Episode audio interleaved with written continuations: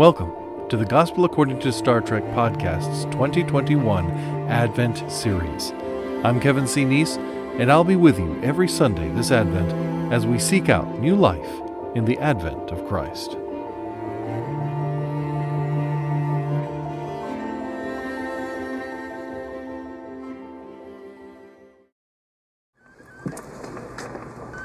Data, over here I found something. One life sign, very faint.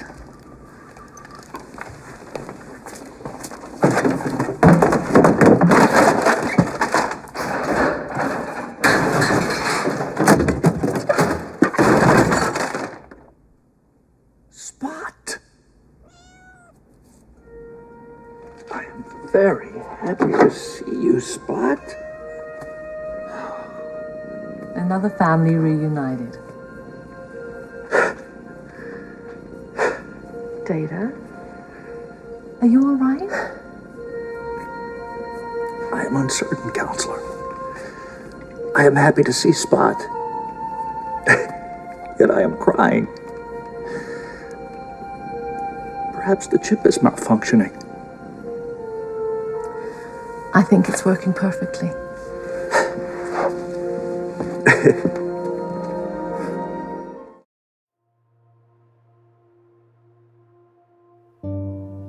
Joy can be difficult to define,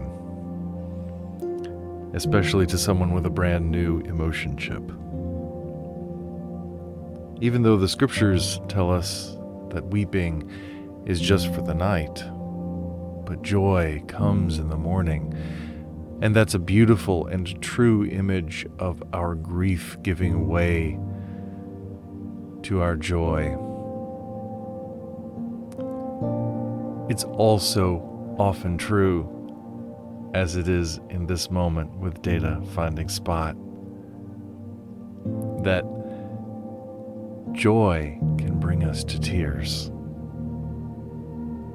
That there are good tears, happy tears. Joy can also be something small and unexpected, a faint life sign. We might have to dig for it through some rubble, through some debris, through something that might be left behind even from destruction or tragedy. As Data rummages through the parts and pieces of the crashed Enterprise D. Sometimes, especially at Christmas, it can feel like we are in the words of the U2 song, looking for the baby Jesus under the trash. The weeping that the scriptures tell us is just for the night sometimes seems like it will never end. But it can, and it does. Maybe not all at once, sometimes it's just a little bit at a time a small moment here or there that can be filled with so much meaning, so much connection, so much emotion that it can be complicated, it can be surprising. C.S. Lewis even wrote a book about it, Surprised by Joy. Joy can come as quite a surprise when all we can see at the moment are the wreckage of tragedies, the heartbreak of loss.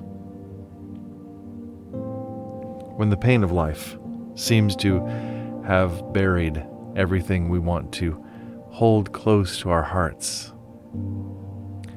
But those things aren't gone. Joy isn't absent.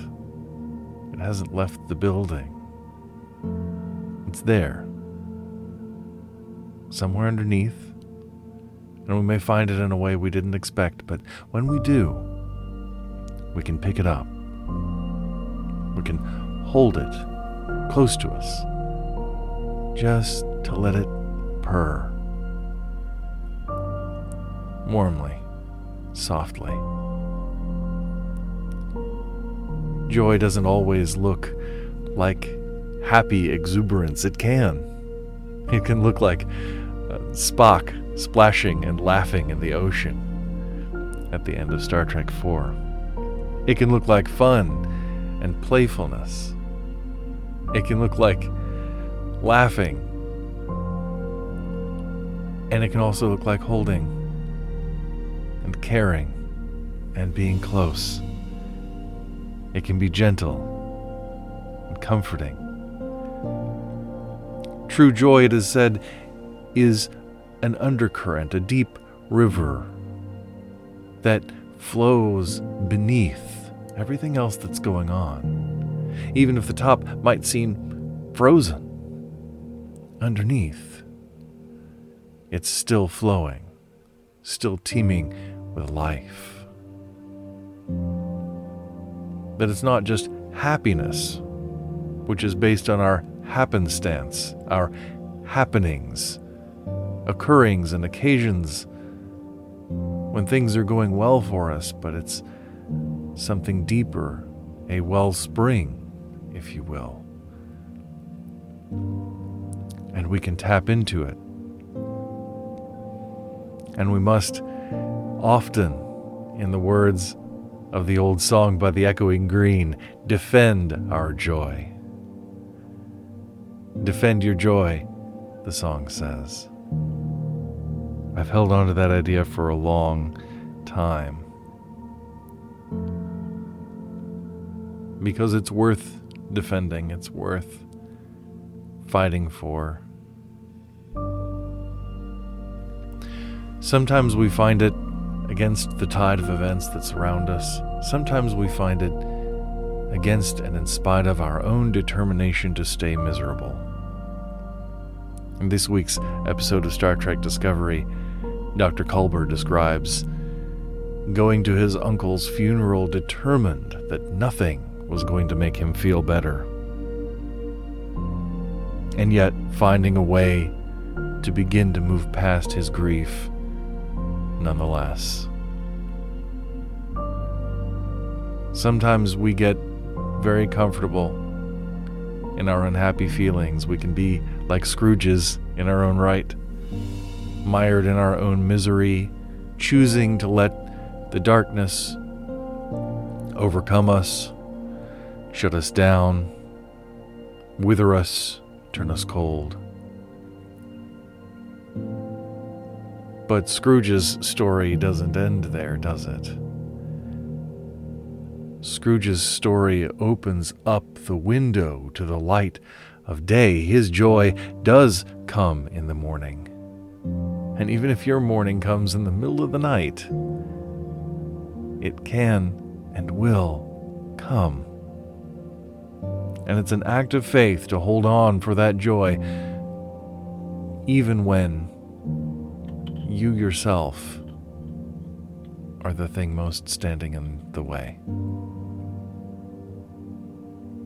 These times at Christmas, when we're around one another in special circumstances with unusual but beautiful events happening. They can be stressful, but they can also be the perfect places to surprise ourselves with joy. For the holy, for the sacred to break in between the cracks, where we can find baby Jesus under the trash. We can find the joy that we're missing. Jesus comes to us as a symbol and as a carrier of joy. Sherwood Wirt even wrote a book years ago called Jesus, Man of Joy. And it inspired Bruce Marchiano in his portrayal of Jesus in the film of the book of Matthew and many other films in which he has starred as Christ. Because Jesus does bring us joy. He brings us the joy that we can have peace because of the hope that He offers. That despite the darkness, the light will shine. Despite the weeping, the mourning will bring joy.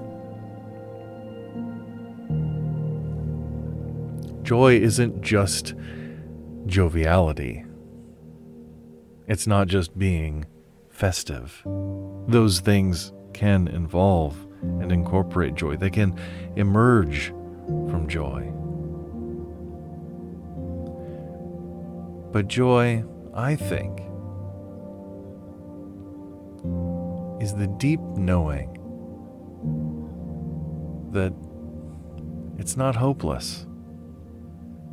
It's the deep knowing that life is good and true and beautiful and worth protecting, worth defending. Joy is the candle in the window. Joy is the fire in the hearth. Joy is the tree in the living room, lit up and decorated to bring the evergreen into our homes when it can be hard to remember that life continues to flourish even in the darkest nights of the year.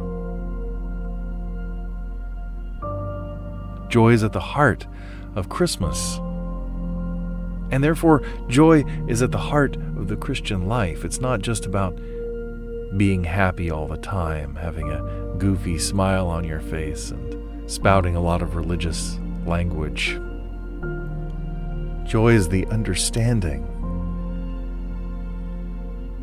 that suffering is temporary, even though it persists throughout the whole of our lives. The Gospel tells us that our lives are not defined merely by the conditions in which we exist, that suffering does come to an end, that it doesn't have to define us. Jesus tells us that we will, in fact, have troubles in this life and in this world. But to have joy, to be of good cheer, in the knowledge that He has overcome this world. He has overcome this world within Himself, before us, and will overcome it and continue to overcome it through us. We, therefore, are also now carriers of joy. Just as Mary carried joy within her own body, so we now too also carry the expectant hope, the expectant joy, that all things will be made new. Joy is not just fleeting happiness. Joy is not lost forever. Joy is not an illusion. Joy is an undercurrent. Joy is a surprise. Joy is something warm to hold close. Joy is Advent.